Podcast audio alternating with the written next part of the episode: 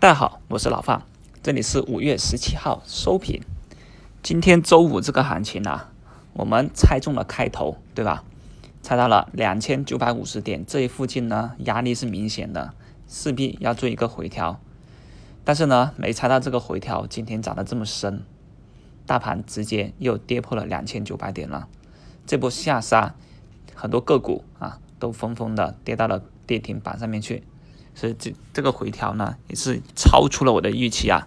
猜到了你要回调，猜到了啊你要走低，但是没想到你这个回调下杀的这么厉害啊！那今天呢，主要有两个原因，一个啊就是五粮液、平安、茅台、中兴这些啊大蓝筹被砸盘，这样也是沪港通啊境外资金的一个流出，这是一点。另外。就是前期那些新进周期的一些高位股啊，和前面一些啊大行情的人气代表票都纷纷的啊摔杯。这个摔杯呢，不是振臂一挥啊，是摔杯离场了。像克隆股份、紫鑫药业、美景能源、厚普股份、精准信息等，都是前期的一些人气代表股，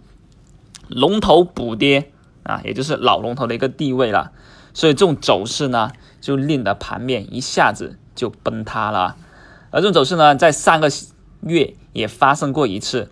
当时就是在四月二十六号的时候，曾经是出现过这么一个杀杀跌行情的。当时是市北高新啊、人民网、复旦富华啊，老方还记得是这几个票破位杀跌，直接导致了那两天的一个大盘的一个快速走跌了。所以这波也同样，人气股补跌，那就即便有丰乐种业这么一个人气股扛在前面，但是会不会是一种借丰乐股份这种强势股扛着，然后去趁机出货呢？而我们也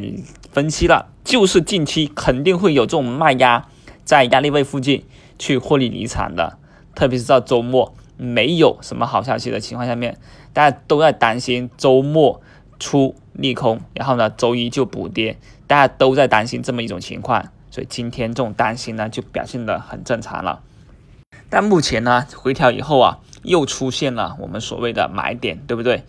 大盘目前就是在前面的几个观点一样，区间内震荡，接近上方的时候呢，卖出为主；接近下方的位置呢，又进入买入为主。所以今天的一个阴线走过后啊。那下周啊，周初如果周一顺势低开，那很明显又是到买入为主做反弹的时候了。而且还要留意一点，在今天这种关键时间窗口啊，出现的一些逆势连板票，那下周啊就很可能成成为一个新的周期性的龙头，这也是非常关键的啊。比如说那些农业板块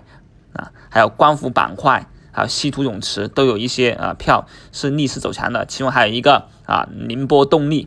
宁波动力呢今天这个大长腿啊是一个非常明显的啊逆势走强的票，那这个票对于那些喜欢做龙头票、喜欢去追涨、追涨停板的